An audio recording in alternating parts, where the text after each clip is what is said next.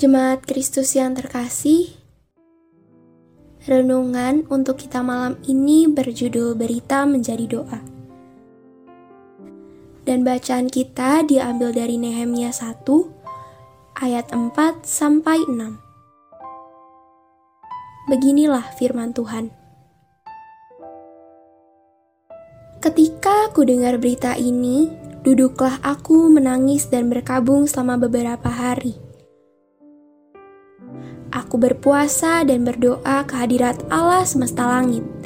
Kataku, Ya Tuhan, Allah semesta langit, Allah yang maha besar dan dahsyat, yang berpegang pada perjanjian dan kasih setianya terhadap orang yang kasih kepadanya dan tetap mengikuti perintah-perintahnya, berilah telingamu dan bukalah matamu, dengarkanlah doa hambamu yang sekarang kupanjatkan kehadiratmu siang dan malam bagi orang Israel.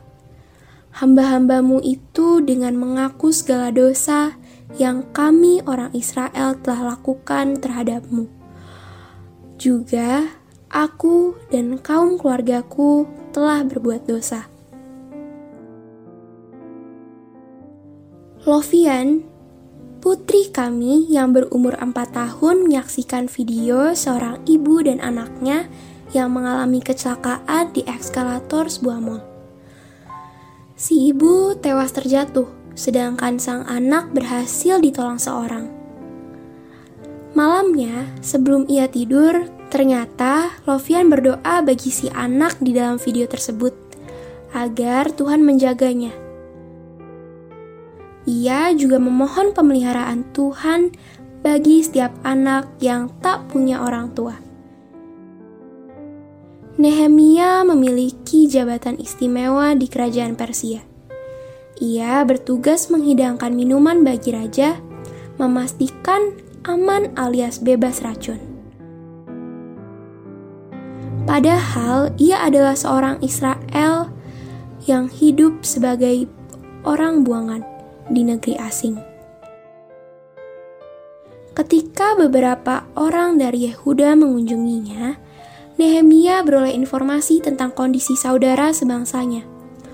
Mereka dalam kesukaran besar dan hidup terancam karena tembok kota yang berfungsi sebagai pelindung telah hancur. Mereka dicela bangsa-bangsa yang tidak mengenal Tuhan. Berita itu sungguh membuat Nehemia terpukul. Berhari-hari ia merenung, menangis, berkabung, berpuasa, dan bersyafaat bagi bangsanya. Ia sadar hal itu telah terjadi karena ketidaktaatan mereka pada Allah, sehingga dia mengizinkan Yerusalem dihancurkan dan penduduknya ditawan ke Babel. Lalu, atas perkenanan Tuhan, sang raja Persia mengutus Nehemia ke Yerusalem untuk membangun tembok kota itu. Banyak peristiwa yang kita dengar atau saksikan.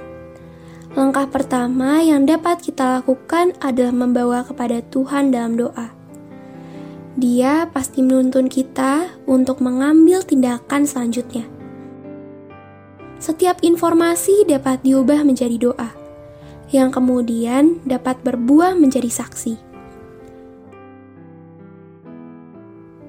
Demikianlah renungan malam ini. Semoga damai sejahtera bagi Tuhan Yesus Kristus tetap memenuhi hati dan pikiran kita. Amin. Jemaat yang terkasih, mari kita bersatu hati menaikkan pokok-pokok doa yang ada dalam gerakan doa 21 GKI Sarwa Indah. Mari berdoa.